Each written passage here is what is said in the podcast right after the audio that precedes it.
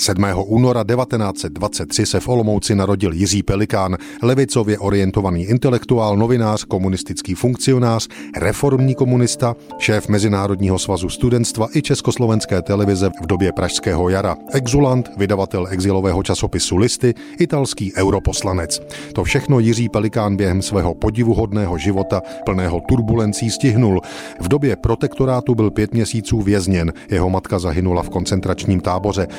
Pelikánova cesta do komunistické strany ale začala už v roce 1939. Po únoru 48 se stává mládežnickým a svazáckým funkcionářem, funkcionářem Národní fronty a UVKSČ.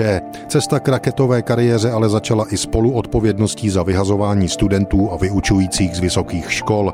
Takzvané vyakčňovací komise, ve kterých seděl, mají na svědomí tisíce vysokoškoláků. V budoucnu se Jiří Pelikán za tuto etapu svého života omlouval. Radikální přístupy mu ale v 50. letech pomohly k funkcím. Stanul v čele sovětským svazem ovládaného mezinárodní Národního svazu studentstva se sídlem v Praze a v roce 1963 i ke svému překvapení v čele Československé televize, i když sám přiznal, že o jejím fungování nevěděl nic.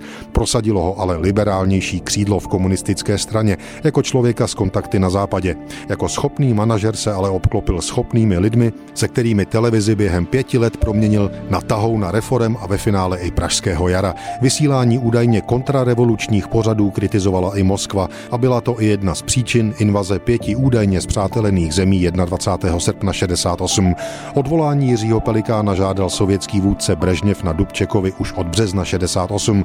Odvolán byl nakonec v září. Pelikána uklidili na velvyslanectví v Římě, pracoval tam jako kulturní ataše. Už byl ale rozhodnutý, že se do normalizovaného Československa nevrátí. V roce 1974 získal italské občanství a už o dva roky později se na dvě volební období stal europoslancem za italskou socialistickou komunistickou stranu.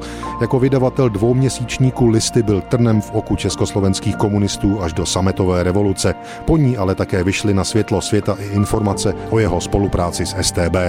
Turbulentní život kontroverzního Jiřího Pelikána skončil 26. června 1999 v Římě. Zemřel ve věku 76 let.